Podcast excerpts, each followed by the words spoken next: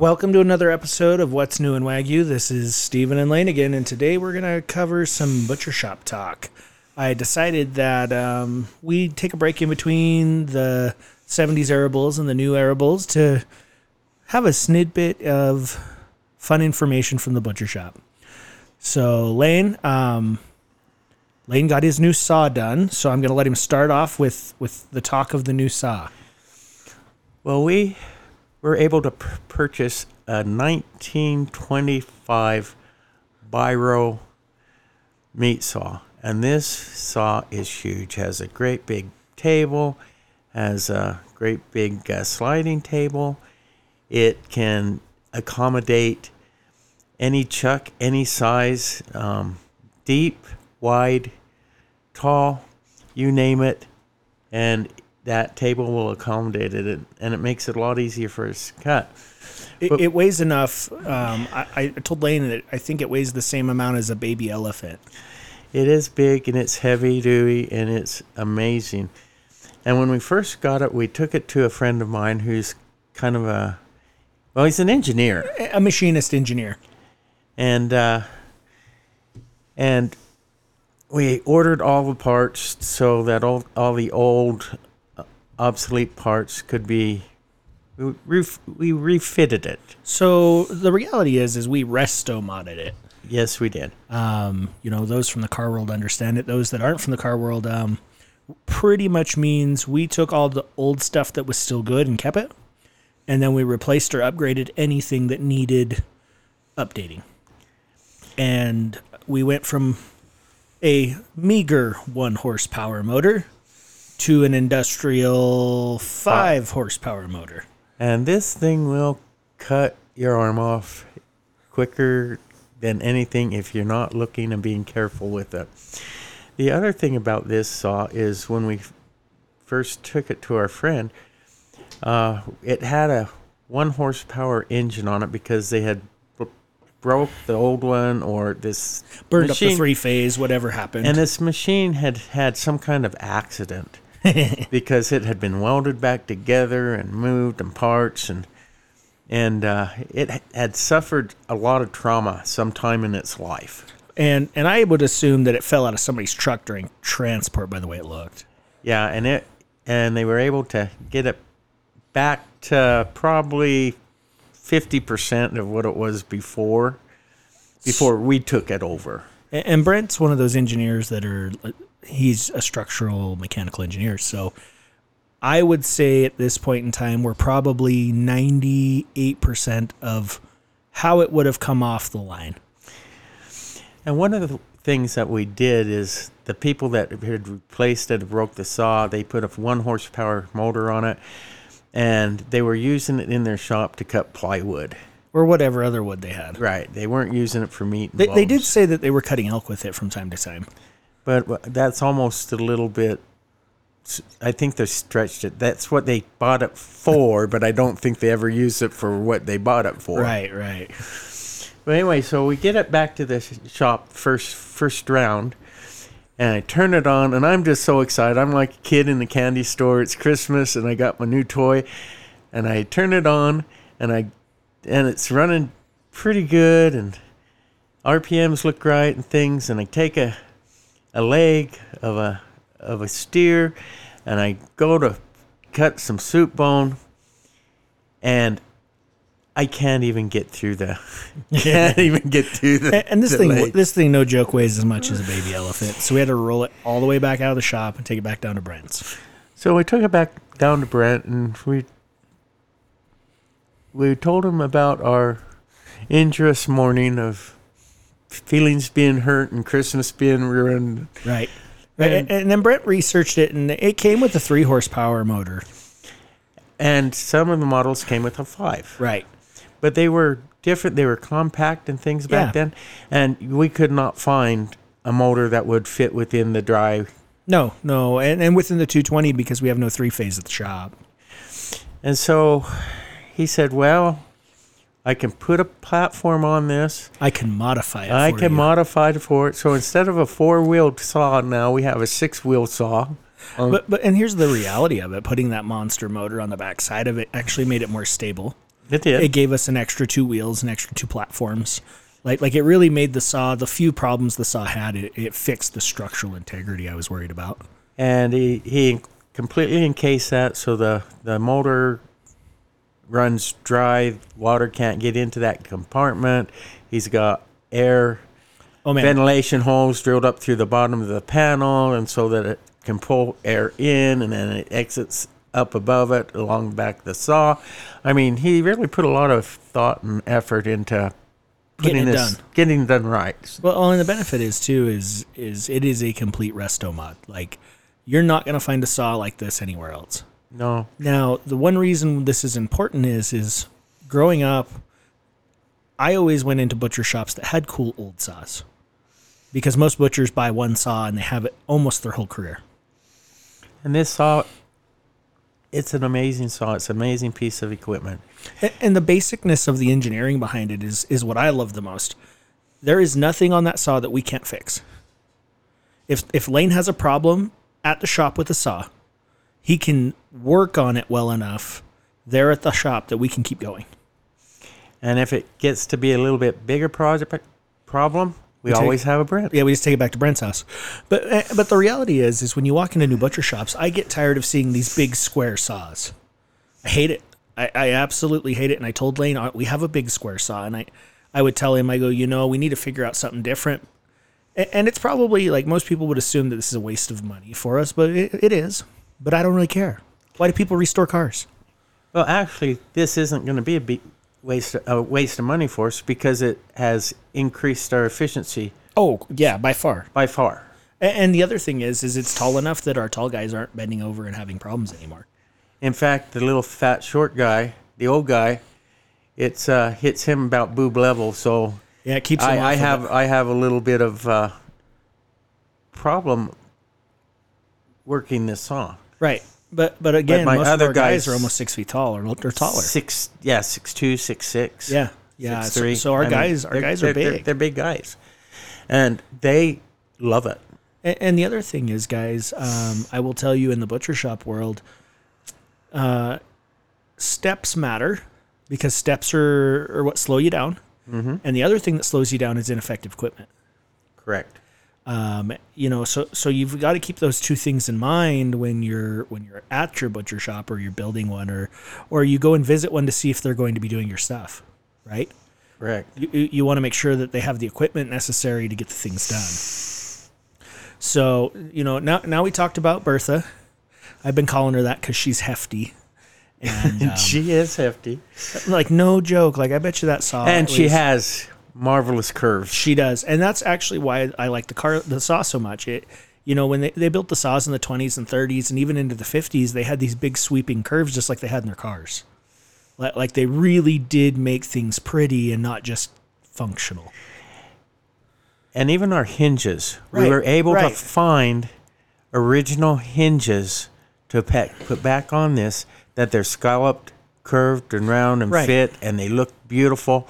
And we didn't have to just go and find some square hinge somewhere and, And put our work. door back on. But it's it's just it's just a beautiful saw. And and and that's the reality, guys. Like sometimes at the butcher shop, it's not about cutting meat; it's having stuff there that's functional and fun.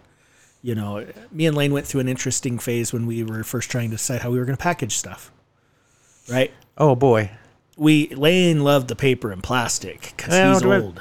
yeah, I'm older, but it's it was an effective way to do things for a long time. Right, right. And then heat shrink came out, and Steve we- had to have a shrink treat. Right, right. I, I wanted heat shrink machine, but but the reason there was something that happened before then. I had go, hey Lane, what about a vacuum machine? Oh no, they take too long. So I said, Because okay, in, my- 'cause in my experience, right, kind of like our friend John's vacuum machine, right? right, right. John, Lane Lane hadn't had a great experience with vacuum machines in the '80s when they first came out. They, they weren't effective. They weren't great. They were time consuming. And a lot of a lot of uh, unsealed bags, right? Right, a lot of bag failures. I don't think the bags were as good back then either. Correct. Probably not. Um, it was new technology. So we went heat shrink for a year, not even a year. Uh, That's elk season. an elk season. So from August to November. And at the end of November, I ordered a brand new vac- vacuum machine because I hated the heat shrink after we had it. And it wasn't that the heat shrink did s- such a bad job, but it has you have to have a the heat film um, punctures, has to be little per- little be punctures. perforated. Yeah, they have to perforate it so that when it shrinks it down, the air goes out, and and uh, and they looked okay. They looked fine. They looked pretty good. But when people would defrost, It would melt all over in their freaking Yeah, microwave. all- all and then, the- and then we'd the- get a phone call. Yeah, all the all the well, all the blood's coming, all the moisture's coming through the plastic. It's it can't be good because then it can freezer burn and Right. everything. And no one had an issue with freezer burn. Well, and I even talked to people who'd come back the following year before, you know, during our transition, and they said it never freezer burned. Like like because it's double layered, it didn't freezer burn. But in the back of my mind, I knew that we needed to go to vacuum. I just needed to get Lane on board, and so the what finally happened is I just ordered one. And I go, Lane, you have you have a new tool showing up. I had the electrician go wire a spot for it. And it showed up one day, and Lane did not have an impressed face on his face when it I probably off. didn't because I I had seen vacuum machines that were double chambered and and the thing went back and forth and it took forever for it to set the atmosphere out And it doesn't seem to do a good job. and it didn't seem to do a job and here we had a single chamber vacuum machine that only that you could only seal on two sides instead of Right. three or four sides and I'm thinking how do we keep up with the meat cutters. And within a week, Lane realized that that person could out vacuum pack Yeah, the amount of meat they could cut in a shop. my my meat wrapper can keep up with two meat cutters and a boner. And, and here's the thing: it, it- we we went. I went out and I did a lot of research, and I bought the best we could find. It is not an inexpensive piece of machinery. No, no, that machinery cost us over 15k. And I'll just be blunt with everybody: it's 15 grand, and it's not a dual chamber because everybody I'd been around, we didn't like their dual chambers. Because and then when you if you get a really big product like a like a big brisket, they don't seem to seal right. And then they fight with them and they they use extra bags. Well, this one you just pull out the bottom plates, and you can you could pretty much I think you could do a whole leg if you had to. If you if you could get a big enough bag, If we could get a big enough bag, we could do uh we might be able to do a steamboat. we could do a steamboat if we could get a big enough bag but they don't make a big enough bag. Just so everybody's aware, they don't make one big enough. that we've been able to find. Right, a- and I've called everyone. And right now, big bags are Super expensive. And they're super hard to Right, get right. because they've been making them for 85% of the product that goes through and they've been hard to source Right. And and that so so I'm going to tell you right now, you know that vacuum packer it sped it sped our our wrapping up immensely. But the other thing it did is it gives everybody an opportunity to see every product that's cut. and this is a good lead in because Right. steve doesn't doesn't realize we did a couple wagyu for some customers down in utah and uh, they like um, they like what we call dino bones or dino ribs Yep. we take the full plate of Uh, rib you guys would call them in the Midwest a plank. okay Yeah, but but we call them dino ribs here because my son likes to eat dinosaurs. But the thing is, is uh, we haven't been able to source a Bags. bag big enough to do a full rib. We've always had to cut our plates. so this this this time we did the dino rib, but I cut it between the ribs lengthwise and gave him two instead of one. I don't know how Keith's going to like that, but it's something we had to do to be able to get him a product. I think he'll be fine. Well, well, and But Keith, it's he's one not of going to care. He's just going to sit them side by side on the smoker, and it'll be fine. That's what that's what I figured. But sometimes you're going to get something back in your Correct. your, your boxes that you scratch your head about and say, "Well, why did they do this?" And most people, you know, if you call and ask, they're, they're going to tell you. Lane's going to be like, hell, we don't have a big enough bag right now. We, we're on back orders on our largest bags, and I know we've been for almost four months. Longer, about probably It's probably before elk season, right? So August. try since last year. You know, I haven't been able to get a big bag. and, and luckily Lane had bought enough up front that we had them for a long time. Yeah, we've been out of them since about the beginning of elk season. Right. So so I tell people I go, you know, sometimes sometimes logistics in the butcher shop's one of the hardest things to do. And we're going to talk a little bit of logistics and some Yep. things that we're going to say. This is going to be a what the hell is that segment? Yeah. Well, and, and, and here's the deal. So so since we're talking about this, we're going to start off what this is really about. Today we want to talk about the weird stuff that I see posted all the time, and I have to ask Lane what it is, and that's what we're going to call it. We're going to call it "What the hell is this?" And that's the reality of it because sometimes I'm looking online and somebody's selling wagyu online, and I go, Lane, what cut is this? Well, Lane goes, Well, that's in New York. And I go, It doesn't look like a New York. And I say, trust me, Steve. Right. That's in New York. He says, well, it isn't. It's skinny. Or or, Well, or, or it's been cut weird where where there's Oh, they cut the bottom of the New York off Yeah. instead of cutting past the acorn, little acorn muscles there, and it just It looks like funny. it's three quarters there instead of the whole New York, right? you know you know and, and it's and each butcher has their own style, right? Like like I like to say that style. So like we do not like long-tailed ribeyes. Hate them. I will not like I will straight call whoever's cutting meat that day out if I walk in there and see him. Even Lane. And Lane goes, "I wasn't done trimming yet." That's what he always says, but but but the reality is I, I cannot stand the the non-uniformity of them. And you you have to have some uniformity in the business. Right. You just have to. Well- just like the other day. The other day, a lady calls up and she'd been look looking on the internet, right? Right. And she says, "Well, I want a Denver steak." Well, I wanted to talk about this anyway. So, Lane, what is your opinion on a Denver steak? Basically, what a Denver steak is is a boneless short rib underneath the underneath the rib of the the arm of the shoulder, the shoulder clod. You take the meat off, you cut it horizontally, and cut it kind of like thickness of a steak, and they call them Denver steaks. And the reason these came about is because they're value added cuts. So somebody in the beef program or somebody at a restaurant decided they could find an extra piece of meat, cut it the way that's not being cut normally, label it, and sell it for a premium. Correct.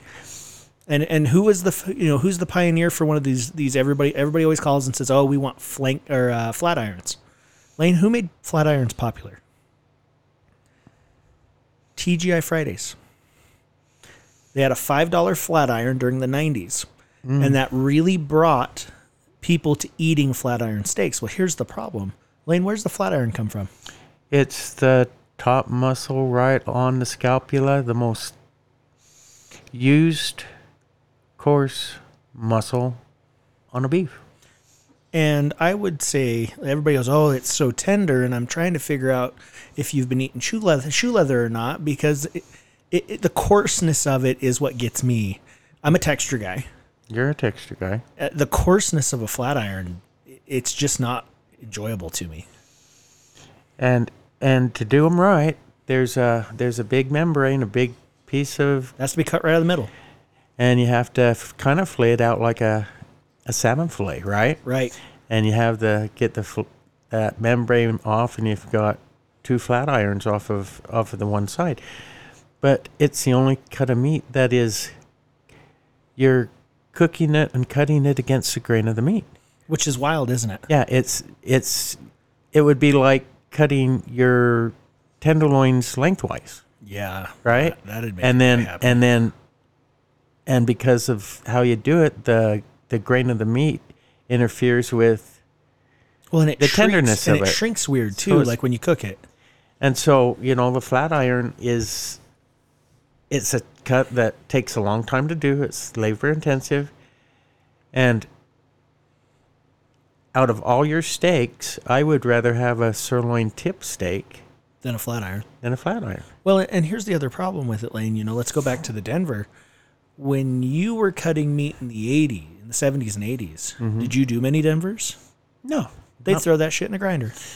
most make- of- or, make boneless spare, Spare ribs, ribs, out of right? it. So- so and now- then and then you'd have the then you'd have the back ribs Yep. and uh, have a back rib product product also. It's just like the you see petite sirloins all over the place here in the West now, right? Yeah. Now Yep. petite petite sirloin. Albertsons went to So Swift, I believe it was so, Swift, so, and they so said, JBS and Swift. Um, Albertsons is a multinational chain now. It used to not be, right, but it is it's, now. it's a it's now part of, it's, it's now part, part of the Kroger. Kroger family. But back in the day, they had a college in Boise, in our main capital for the state of Idaho. It's called Albertsons College. But but the But But here, the- here's go ahead. Here's here's how they figured it out. They had a marketing manager down at that at that school, and they were trying to figure out how to market better things in the grocery store. And they went to JBS and Swift at the time, and they went to Utah State Yep. University, Meat Labs and Sciencing. and then they said, "We want a steak that's inexpensive, that we can call our own steak." Right. And they went to the kind of in the bell, ball area, the sirloin, Yep. and took a part out that usually goes to ground beef, turned it around, started cutting it, and they said, you know, this isn't a bad bad piece of meat, and there's two on every beef, Right. two nice sections on every beef, Yep. and they And they would have been ground beef anyway. right, and they cut them out, they trim them, throw them in a bag, and so that the meat cutters at the shops can take them out of the bag and just cut the steaks out of them, Right. and you got your petite sirloin. And and the people there's some, some other grocery stores that are doing it now that not Oh, it caught only- on fast. Yeah, that not only use that model, but they're also pulling the culotte now Yeah, and cutting it. that's what we originally cut when we would say the original petite sirloin. Yeah, they were all we would take the culotte yep and sirloin caps. yeah, That's all it was. Sirloin caps Yeah. were being pulled and cut up as yeah, we take the lifter and Yep. cut it the other direction because it's meant to be cut that way anyway, right.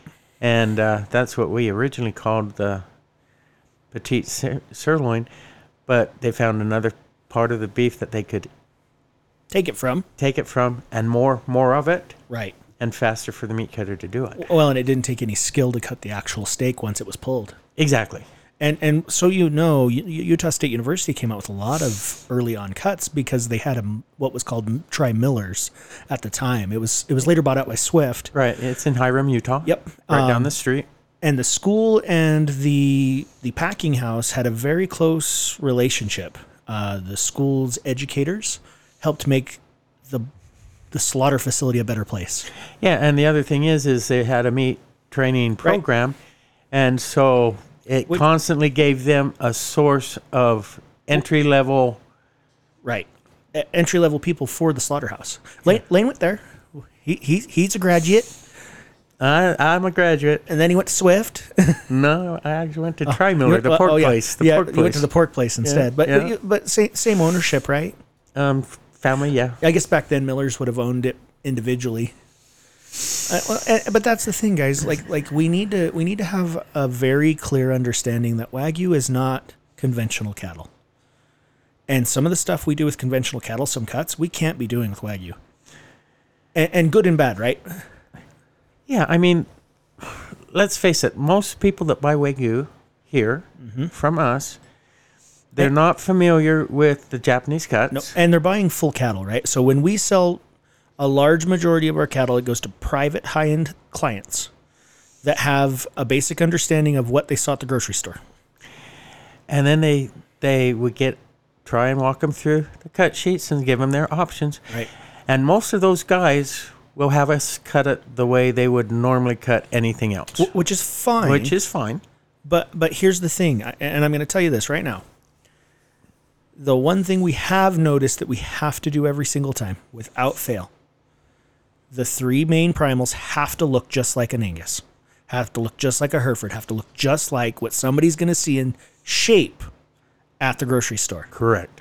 Every once in a while, we get a tomahawk, which yeah, we'll talk about that in a minute, uh, and, and and and things like Thor's hammers and things like that. But by and large, people want something they recognize. So when you're selling a product online, and I I am around meat more than most. I would say for a guy who doesn't work at the shop, I probably see more meat than most people. He has he gets lots of pictures of Right. of meat. Right.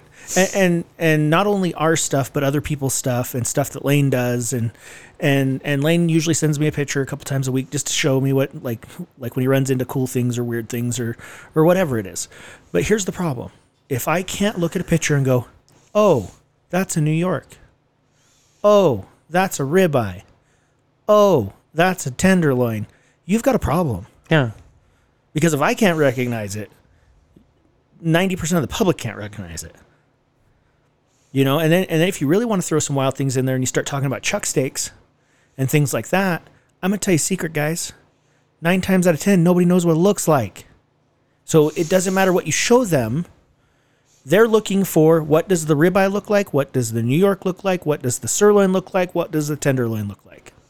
That's what they want to see. And tri-tip, maybe right brisket, but- but right? those are Just the, the basic, the basic things that so people so are buying it for. I understand you guys all want to show your marbling and your chuck eyes, and you want to show all your marbling and your chuck steaks, but it doesn't matter because this is the deal, dude. If you're showing me those pictures and not showing me ribeyes, I'm going to tell you your marbling is not as good as you think it is.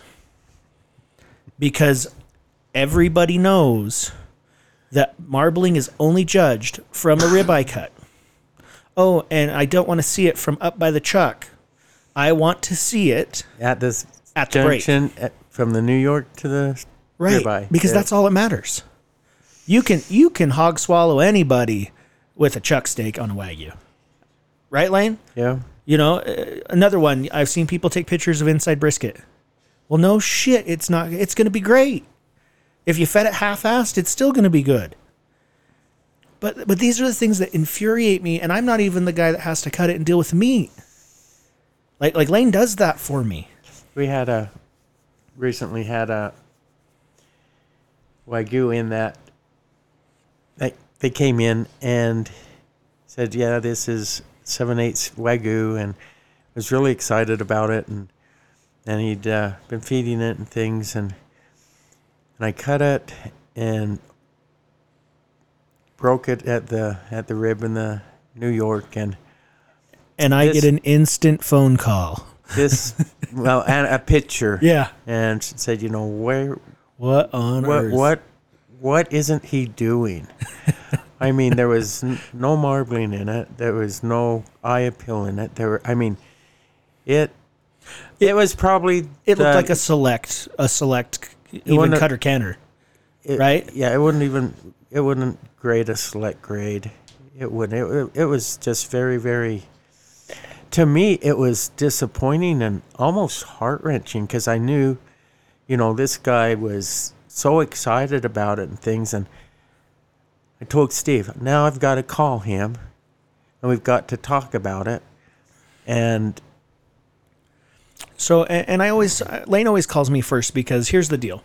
When it comes to feeding, when it comes to proper nutrients and management, I, I, when I say we, we consult a nutritionist, I mean, I call them, tell him what I'm feeding and ask him if he thinks it's okay. He doesn't design our stuff. Not, not even a little bit. yeah, I call him and go, This is what my outcome I want is. This is the outcome that I think we're, we're going to hit at this many days. This is what I'm going to feed them. Do you see a problem? And if they do see a problem, sometimes you'll take a recommendation, but most of the time you'll say, I'm going to see what this, Is going to do. yeah. Uh, and and here's the deal: my nutritionist I've known for 25 years. You know, uh, he taught me some college classes back in the day. Like me and him have a friend relationship more than a client relationship. So I call him to make sure that I'm not doing something that's going to hurt the cows. You know, I'm making sure that that I haven't overlooked something in my build for dietary qualityness. And this is the problem. This animal had two problems. I can tell you right now by looking at it. Lane. A, they didn't feed him. B, they had shitty genetics. Or the stuff that they were feeding him wasn't agreeing with the cow. That's what I'm saying. Like like nutritive base wasn't working. And, and and I don't know how many people are on here from Utah, but you know these guys came out of the central part of the state. They're feeding a lot of three way um, as their as their roughage, which isn't very high in protein. Um, I don't. I didn't. I didn't get enough time to talk to him about how much grain he's feeding, but I can tell you it didn't look like very much because he didn't have any cover. Yeah, he said he gave him like a gallon a day. Right, right, and that's not near enough. You given a gallon a day of grain, and it was probably corn. It was the The Lane, the Lane, Felsted, finishing method. finishing method. Yeah. Yeah, yeah. So Lane, Lane, Lane's a high quality finisher. Trust me. We the first time the first time he told me how do you finish a steer one time, I was like, yeah, no wonder it turned out bad. lick a grain. Yeah. Let him lick lick it lick the bucket in the morning and let it lick him at night. But but the reality is a lot of people are like that, right? A lot of people aren't going to call the the IFA distributor and have a nutritionist come out. Here here's the deal, dude. Most nutritionists come out for free. As long as you'll buy a little product. And that's what I told the the customer. I just said, you know, you need to look at your your feeding and what you're feeding them. He says, well, I feed them as much three way as I can, and little grain and corn. And I said, yeah, you probably ought to get hold of a nutritionist. I can tell you right now, it doesn't sound like you're feeding them enough protein. Yeah. I said, and when we feed our our cattle and come up with our ration, we're feeding less than four percent of our whole ration yeah. corn Corn. or less. Yeah, and, and mainly I'd like to get to zero, but I'm always going to feed corn silage because it works. And then we, you know, we like we like uh, barleys and Oh yeah, dude. white There- there- wheats there- and there is things like there that that no are high product. protein. Yeah, there is no better product to feed a cow than than barley. Distiller's barley. And we're right in the middle of barley Yeah, I literally live where most of your Coors barley's grown, and Budweiser and too. Budweiser and De Modelo are right up the road from us. Their Yeah. main their main malting plants are like 25 minutes from the house. And so that's uh, there's a lot of barley. There's a lot of barley to be had in this area. And, and And if they don't quite make the protein or they get it rained on.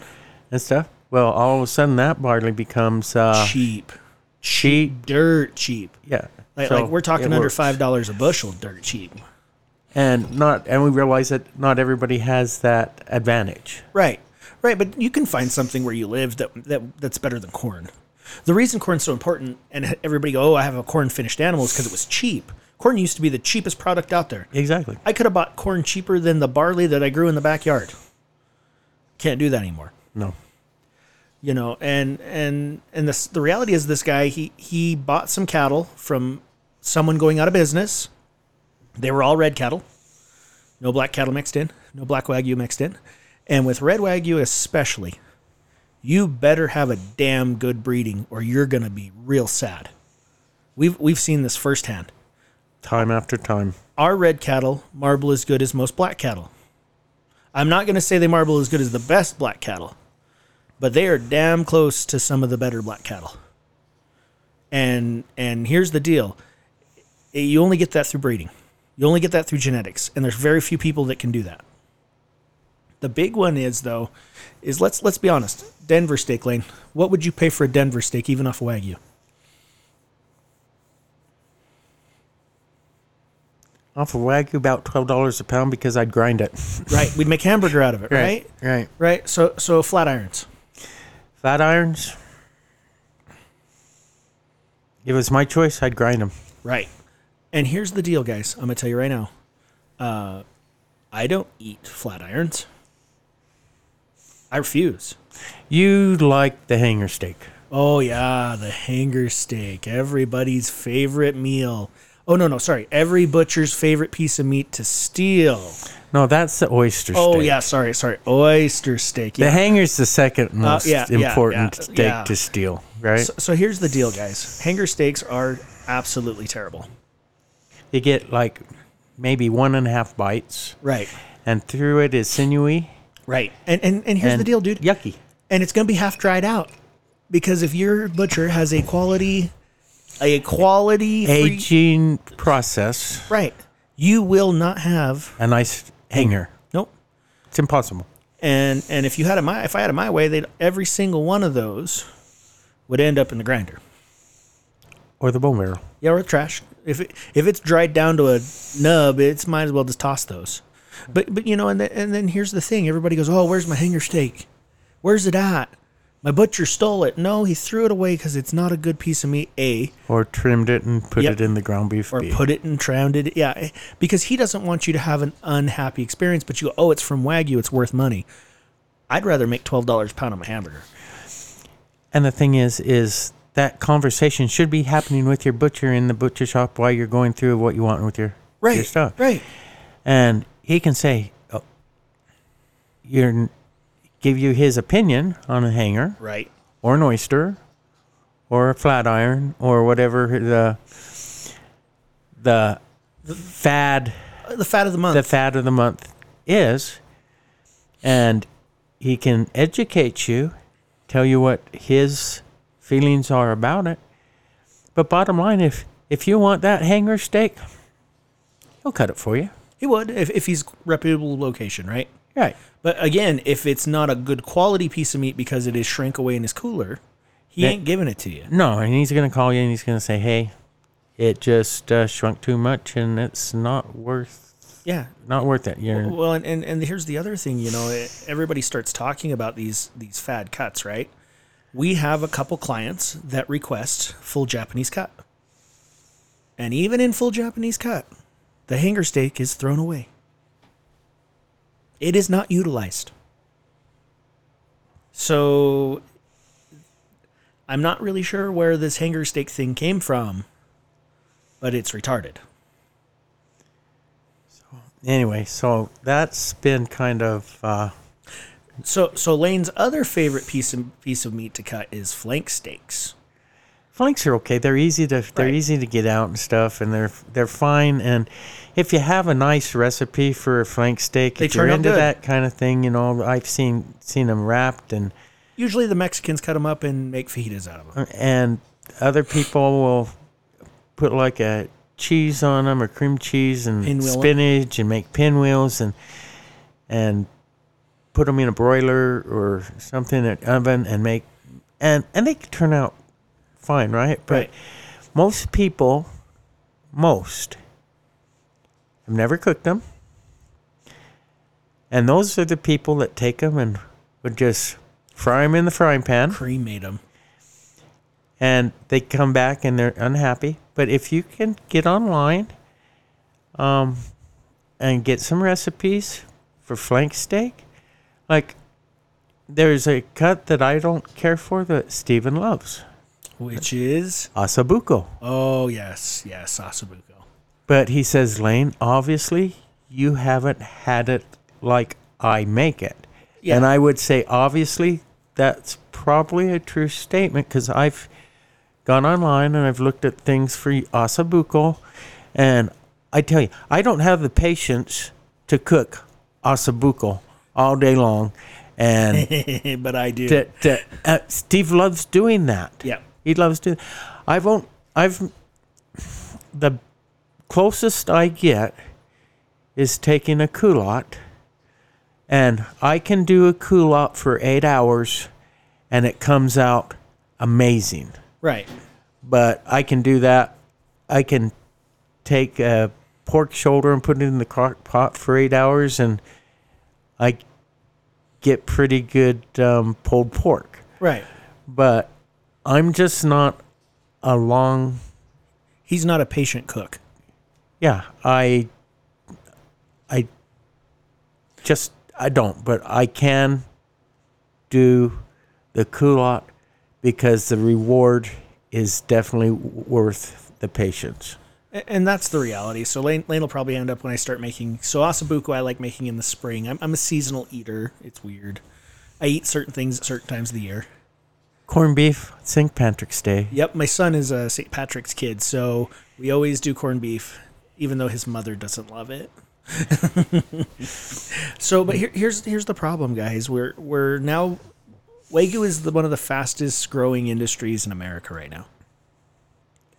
And if you cannot conform a little bit to the industry standards, you're going to have a hard time selling your product. You might sell it once or twice, but but long-term success, right now most of our clients that we're selling to on a regular basis, we've almost got a 5-year period in with them. We're damn close on a lot of them, We do. if not a little longer. Yeah. You know, and and and those are the guys that are going to bring us orders that are exactly the same every year or bigger, Yes. and they seem to grow every year. Because they tell their friends and they Right. have their friends over, and then they say, you'll say, okay, we'll go do your one and a half wagyu. Well, can you do us two and a half this right year? right Yeah, right. and that's and that's how it grows right it, it grows organically um, we deal with chefs i don't love it I, I don't love dealing with them I, I my patience level with them is fairly short because i feel like they're a lot of drama And we've had to cut a few off. cut a few off. Yeah. right? And that's mm-hmm. that's part of business but that's that's business right? You know eh, it, here's some of the big things that that i can tell you that me that lane's had to train me through just because i'm not from the meat industry. Culottes right? Right? I mm-hmm. had no clue what the hell they were. Picanha sometimes they're called depending if you're south american or, or european. Yeah. baseball sirloins. You know, Lane had to walk me through that one, right? It's just literally cutting the middle out of your sirloin. You're wasting all that outer skin, that outer meat. You know, me and Lane, uh, we're going to start changing how we cut our rib steaks now. We're going to start pulling lifters. Oh, yeah. We've always pulled lifters. Yeah, yeah. But we've never just. but we're gonna we're we gonna never sell them in- as caps. Yeah, cap we've steaks. never we've never incorporated in in our offering as and then and we are and we're telling people how to cook them and things and that they'll love them and things and Eh, But but it's the education behind that that is necessary. So if we're going to sell cap steaks, I've got to have a way to tell people how to cook them. yeah and we're not going to cut them as steaks we're going to cut them the full cap so that they can cook them and prepare them and slow cook them and then when they serve them then they're cutting them for Presentation, their presentation right? You know, so so there's stuff like that that I'm not saying that new stuff is bad. I'm not saying that the weird stuff is bad. I'm just saying if you're going to do it, do it right do it right. Don't just do it because you heard somebody wants a Denver steak or somebody needs a flat iron or you can make more money doing that. Because I'll tell you right now, I bet you over the long run, my $12 a pound hamburger will outpace anybody's flat iron sales. yeah they they will Because here's the deal. So I get another pound of, of hamburger, right? You may get $25 for your flat irons, but I just sold 25 pounds of hamburger. And everybody calls and cries all the time to us and says, Hey, we have a hard time selling our hamburger. We hear it all the time. And I always tell them, Well, then you're not doing it right. Because that's usually one of the first things we try to get moving as fast as we can. So what you've done is you've sold everything else, and now you don't have a lost leader to bring them into your hamburger. Give them a package. And hamburger for us, it's like crap. I made a mistake. I am so sorry. Right. Here's 10 pounds of Wagyu hamburger. Right. Please take it and enjoy it and and know that I certainly didn't mean to mess your stuff up because at times It whether happens. whether I do it, which I do it a lot less than my help does it, Right. but I tell the guys so that they're not afraid and that they're trying to learn and do things right and stuff. You're going to make mistakes. So, what's the worst thing that's going to happen if you make a mistake? Steven's tri tip goes into the hamburger. It's hamburger. We've done it. It's We've been hamburger. there. We've been there. yeah, it's it's hamburger. It, it still has a value, Yep. and it's something that we can package correctly for the people. But on the hind end, you better be willing to fix your mistake, Right. Right. whatever that is, right? Right. So so I'm talking about weird things, weird cuts, and me and Lane play some weird cut games from time to time. Uh, about it's probably been five years ago, four years ago now. I go, Lane, what would happen if we left the ribs on that brisket?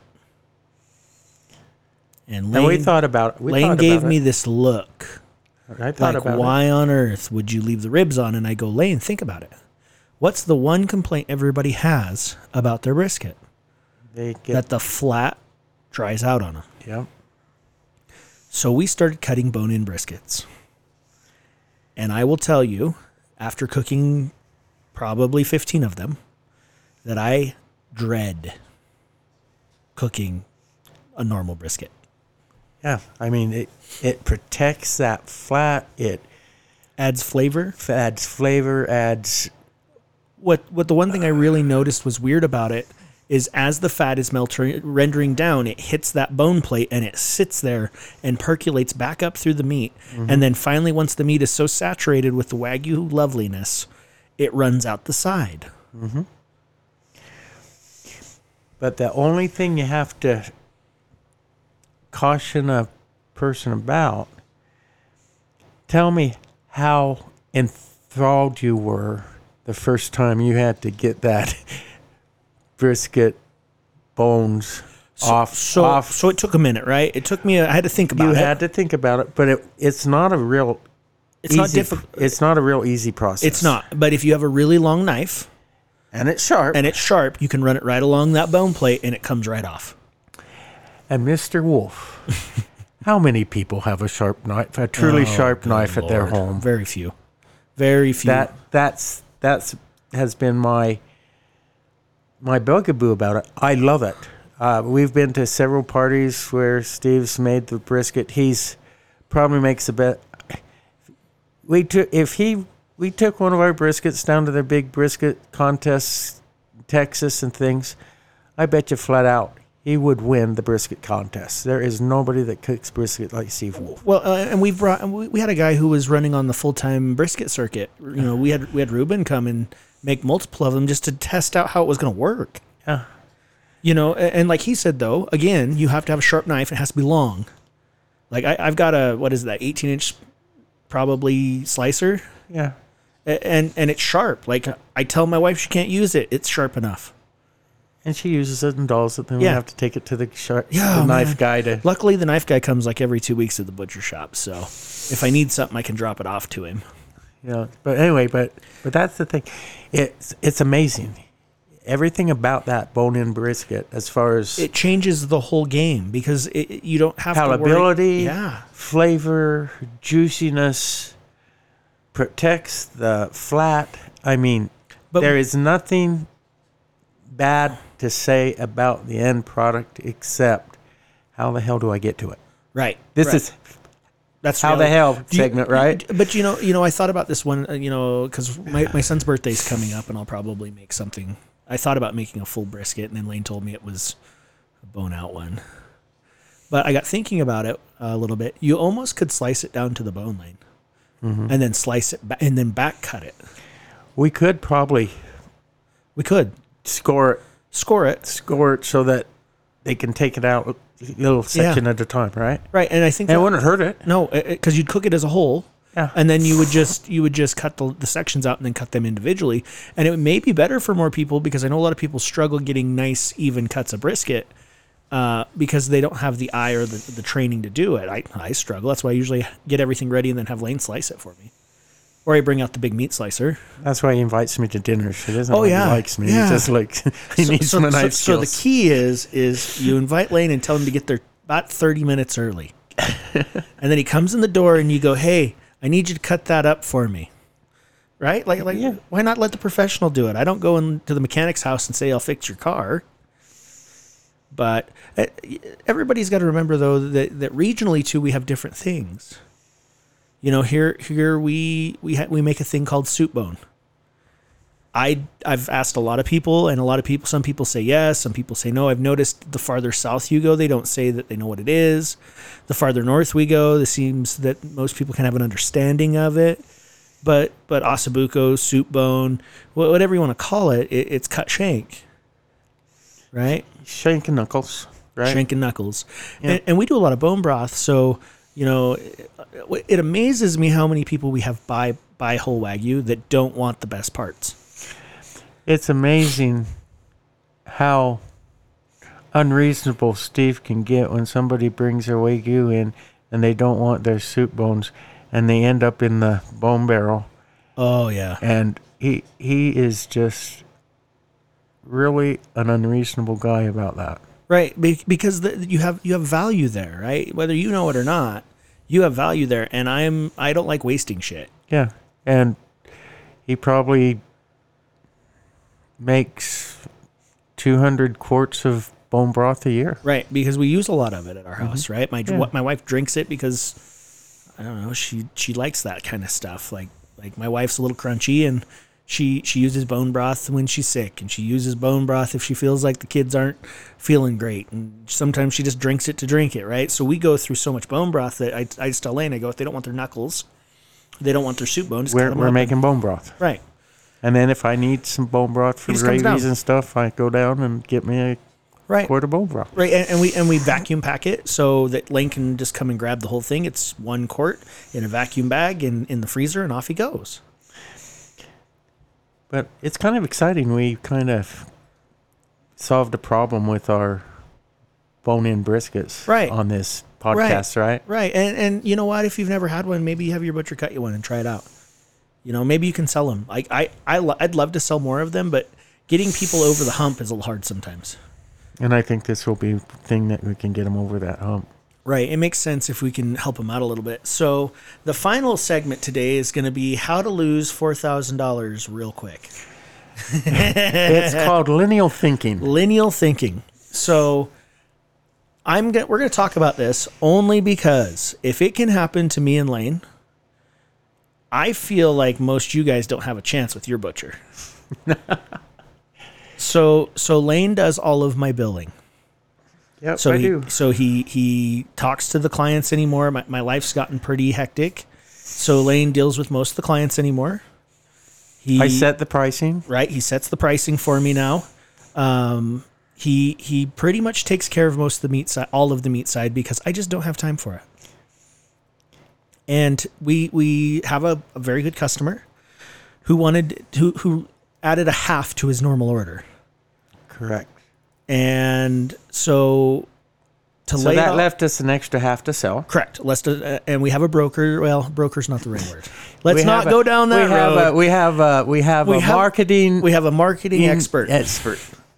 that that sells that sells uh like when we have weird stuff because most of our clients don't want a half They want a quarter. right they want stuff uh, it drives me crazy well anyway so we let her deal with that portion of it because lane's not going to deal with it because it's too busy and nonsense so we, we we give her a cut so that that's you know it's worth A her time. generous cut. right 10% Right. And that's so so ten percent of whatever she sells, she gets to keep. I feel like it's super fair. So um, Lane charges out. So we we set a price. It's ten grand. That's what it is. Has been for the last couple years. We probably should look at our pricing and move it up, but we don't. But so so it's ten grand an animal. That is processed. And if you're within 200 miles, I'll probably drive it to your house and drop it off to you. Right? That, that's the reality. that's what we do. right? That's part of it. And so, this guy so buys a he buys every year, every year. and um, usually, you know, our, our animals are running about thirteen hundred pounds hanging weight. So that equivalates a ten, uh, you know, seven dollars a pound, seven and some change. Yeah, 715, 730, whatever it is, right? You know, you know, hanging weight price. Uh, Right. We we don't. We're just keeping track of that, right? We just charge ten grand, and, and Lane comes to me and goes, "Hey," he goes, "Keith needs an extra one, an extra half." I go, "Fine, that's good." And then our help helped us out and killed uh, the wrong one. About 400 pounds light. 400 pounds light, I would say. Um, so Lane being Lane goes, okay, we have to make this right for Keith.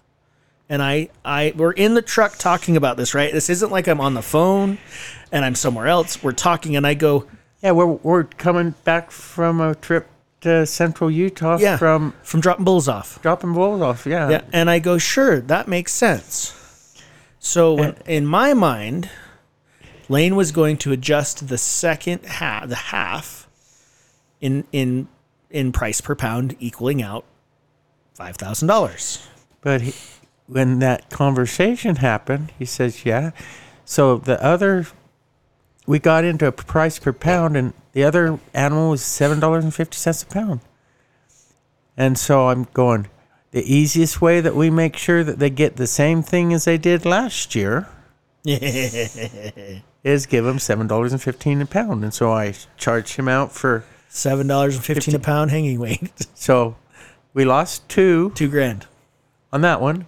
And Barbara's, we discounted that half so we could Right. move it. Right.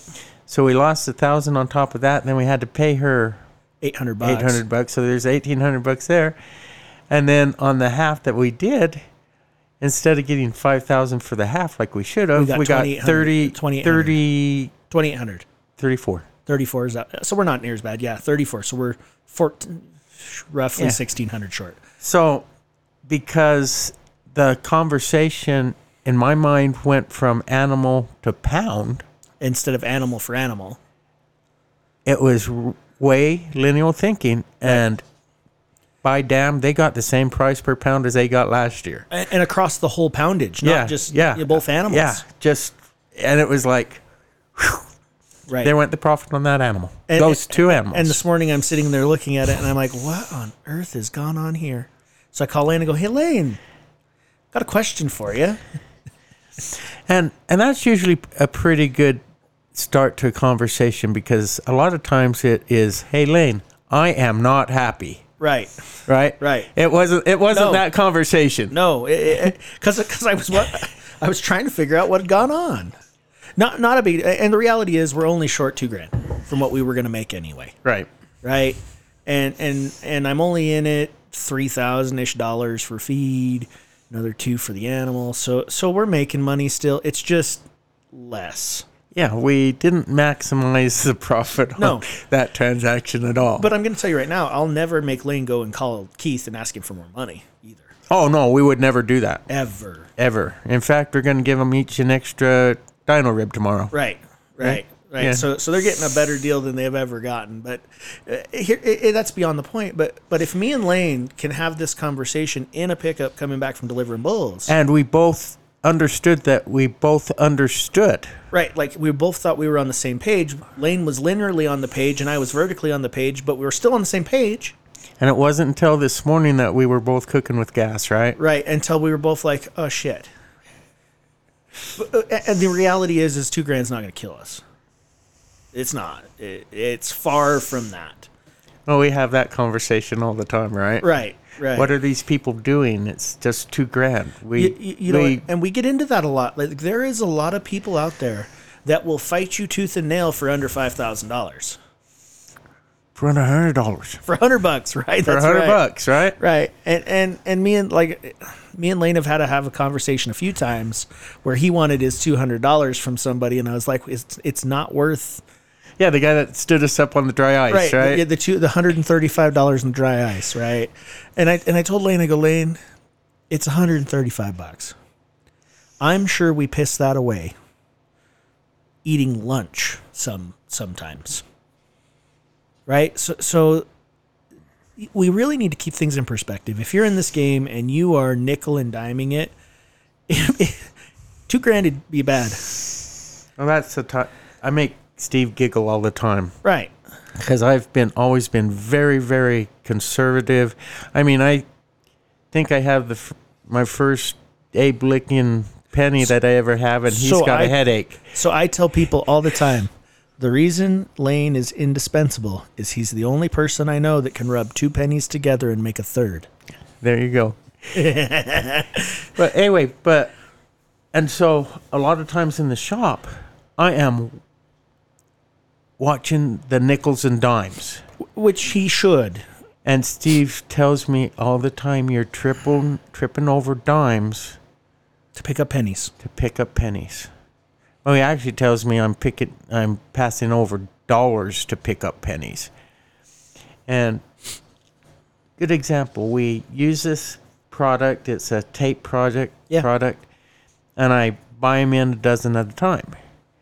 It doesn't. They sell it to me twelve at a time, or a case of seventy-five at a time Right. for the same price Same money. per roll. Same money. And he just says, just buy the case. And I'm thinking, but I don't need the case. I need 12 to get me through for a month so I can order 12 the me- next month. And he says, buy the case. And what happens if they don't have them next month? Then we're in trouble. Right. But anyway, but it's it's the same type of thing. Right. I, I, I Well- watch. I've always watched pennies, and nickels and dimes, and it's been a little. It's just changing my education. I'm still doing that, Right. but I'm doing it so that I have the future of the shop Right. running in case there is a, Shortage. a shortage. And we live in Idaho, so a shortage is reality for us a lot of times. Sometimes logistics suck. Yep. Um, you know, so we used to buy our our sausage seasoning for our pork, Mm-hmm. uh, ten at a time. Well, I got tired of that shit. Called over to the person that makes it, and now we're we buy bulk ordering. We have to take a lot more, but it's cheaper in the long run, And we've and we go through it like like you wouldn't believe. So it, so it works out for us. and today it's different than when we were starting three years ago, right? Right. We have a little more. Well, well. Here's the deal, guys. We We- we have never borrowed a dollar for this shop. Never. I have done. I, I told Lane when we started this that if I was going to be doing this and he was going to be running it, we will do it debt free. I will pay cash for everything up front, and that we will we will never borrow money on this business.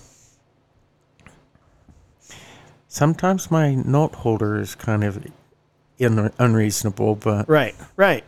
But but that that's the reality of it. exactly. You know, within five years, you know, Lane's Lane's built built the the ability in the business, even with the turnover and help we have. We roll somewhere in the neighborhood of five, six, seven, eight hundred thousand a year in total in total in total usage. You know, our, uh, we finished with taxes today. Prime example. I, I finished with taxes with Darren today. And I didn't make a penny. Nope, didn't make a damn penny. Damn it. But um, what do you think our payroll was this year, Lane? And this year, probably 180,000. 180,000. That's what our payroll is, guys. 180K.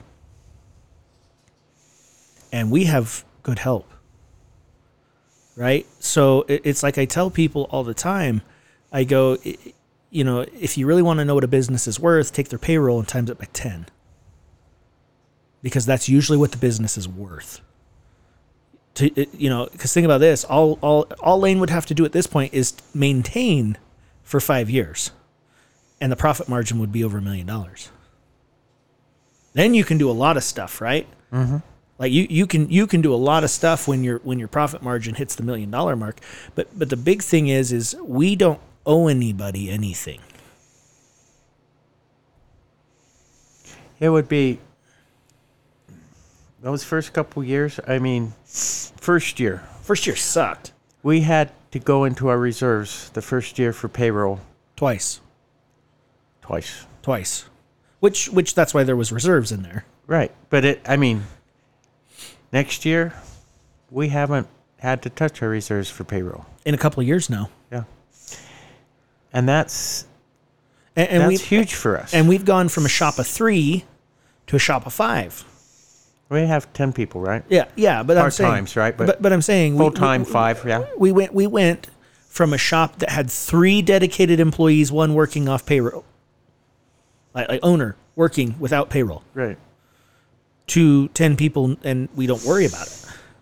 I do call sometimes. I'm like, Lane, why are we like at ten thousand dollars for payroll? Your guys need a break. They need to go home. They need to go take a nap. And And and the thing that that dictates us the most isn't the fact that we don't want them there working for their overtime. It's that our insurance guy, our freaking workman's comp guy, gets all uppity with us. yeah. He'll call us and be like, "Hey, we're gonna raise your rates because you're working your guys too many hours." And we usually give the guys the opportunity to do what they want. Like th- they have the exception, the the number they have to do for the day, and if they want to stay extra, do whatever they. We usually don't don't care too much. You know, but but that's the reality, guys. The butcher shop.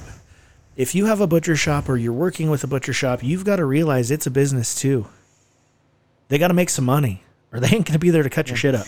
Oh, next next week the workman's comp guy will be happy, right? Oh yeah, you're not going to start till Thursday. We're not going to start till Thursday next week, so but but you know, Idaho's had some terrible weather the last two weeks, right? People keep Two months, two three months, months. yeah. But but like the last two weeks have been terrible.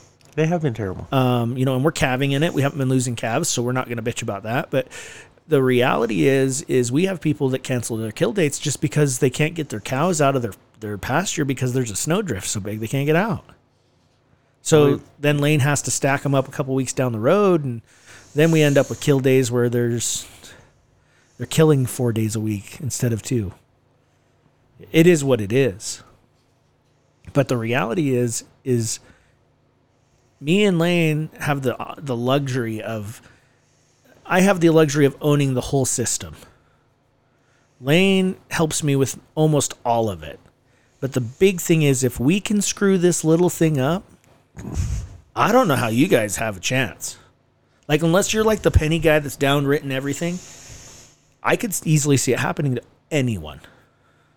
Yeah, that was pretty funny. It, I mean, we're laughing at Yeah. it right now. a- and this morning when we were having conversation, you have to know me. I take things way personal, Yeah, Lane, Lane Lane's got a soft heart too, so you can't be too mean to him. and so he's asking me these questions, and he's saying, "We're not getting after that, Elaine.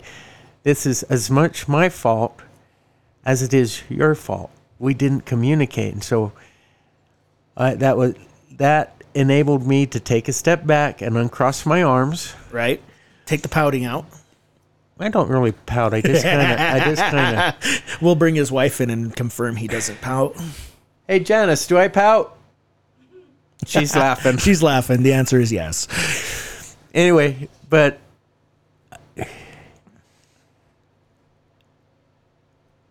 I'm too soft to be a really good businessman because I get butt hurt too easy. Right, right. Lane actually came to me a couple months ago and goes, "Hey, I think I want to get into politics." And Lane, what did I tell you? He said they'd eat me alive. He says maybe if we can get you as a coroner, you'll be okay. Yeah, like something where you're not gonna have to like talk to any other politicians because they will eat him alive. And and the reality is, is that's what I do anymore. My life's turning more into the a political role than it is anything else. But that's where we complement each Yeah. other so well. Um, we have such different outlooks on life, and Well, not on life, but, But- but just up- how we think, right? Right. How we do things. And um, I've come up through blue collar, um, working really hard to be able to Yeah, get to the point that we were at, to be able to retire myself and my wife on one income. on one income, to get her into her own. She owns her own fabric store Right. and quilting business. Um, and and Mr. Wolf, he I come from the business empires. and he has helped us with that Yep. a lot as far as mentoring. Um, Janice had a little bit of inheritance when her mom died and stuff. She got in. I mean, it's completely been It's been yeah self funded, right? self funded. She hasn't had to go to a bank. Nope. She hasn't had to do any of those kind of things. She's done got she's got, done some things right and correct, and expanded. and it's because a lot of that's because of the mentoring that Steve has helped us with as my family, and so so he's very business savvy, um, and I'm very people personal. and that's important right? Because i don't i i struggle with people. I, I it's my way or the highway most of the time. But your wife does say that it's been good for you to have me as a friend. right right because because he he gives me that input that i don't get right? I hang out with other guys that are in lane's same age group but they've been titans of their industry their whole lives. And they inherited their industry and and sometimes I have to come over to Lane's and go, Lane, why are people doing this? And half the time he can tell me why. Oh, they're probably scared, so they're they're they're pinching their pennies and instead of fixing their car like they're supposed to, they just keep running it on the same quart of oil and then it blows up and now they don't have a car. And uh, two, two, we lived on different sides of the railroad tracks. Yes, yes, very much so. So so one night we were out fishing and I go, Lane, uh, I want to show you a show and it's called Trailer Park Boys. And Lane's watching it with me and he's like, This is like when I grew up. so Anyway, so we we get we complement each other very well. and Lane's way better at customer service than I am.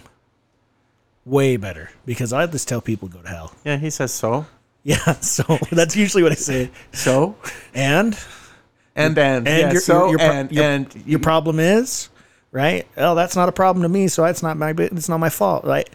But that's just how you know that's the difference between a somebody that was worked most his life in an area where he had to have some customer service and I've been lucky enough to pretty much be Depend on people who had customer service Right. that down on the lower levels. right, Yeah. and, and it's because uh, you know I, I I was trained from a small age to be a CEO of a, of a ranch, small age. Since the time I was eight, I knew what I was going to be doing one day. So, okay, so we've had some fun, and we're going to end this today by Lane telling you one more important fact for the day. The important fact, I'm going to give, leave him with a question and let him answer it. So here it is. Lane, what is one thing that you learned from our conversation this morning about communication?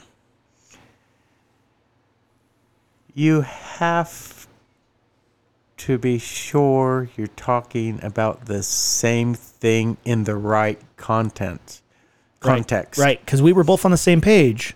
We were both talking about the same thing. Right. We both understood everything that each other was saying, and we both went. One person went linear, one person went vertical. We were 90 degrees away from each other being in a straight line. right. And And we both thought that everybody knew what was going on. yeah. So, So is what it is. Steve always tells me words have value. Yeah, they have words have meaning. meaning. Yep. They have meaning. And somewhere in there, his meaning and my meaning were a little cross Right. crossways. Right. And, and we the only reason I would have ever known is that I'm uh, I'm an accountant, so I look at the numbers Because Keith paid us. because Keith paid If us. If he would have waited until Sunday tomorrow when Yeah. we go down and take his we stuff, wouldn't have known till Monday or Tuesday, right? And then I would have probably waited till Saturday because I wouldn't have looked at it until Saturday, and then we would have been in and the same then it would have been, what in the hell did we do? Right, right. That's that's then it's over, and it's yeah, it's not fun to find that on the backside. No, So never. okay, we're gonna leave you with that today, and we hope to see you next week here at What's New in Wagyu. Bye, guys.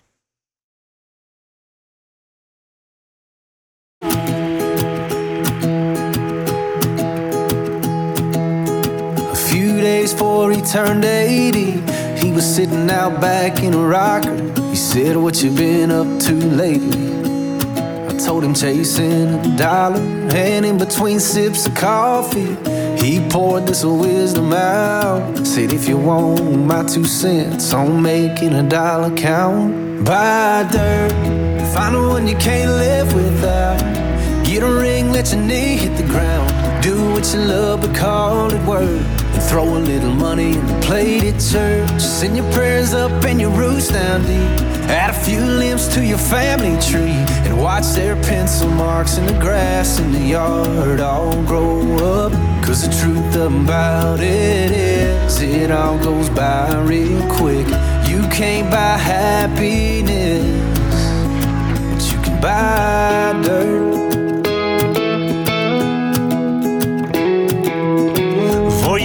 Caught on that ladder, let me tell you what it's all about. Find you a few things that matter that you can put a fence around. And then he laid it out. Buy dirt, find the one you can't live without. Get a ring, let your knee hit the ground. Do what you love, but call it work. And throw a little money in the plate at church. Send your prayers up and your roots down deep. And add a few limbs to your family tree. And watch their pencil marks in the grass in the yard all grow up. Cause the truth about it is, it all goes by real quick. You can't buy happiness, but you can buy dirt. You can buy dirt.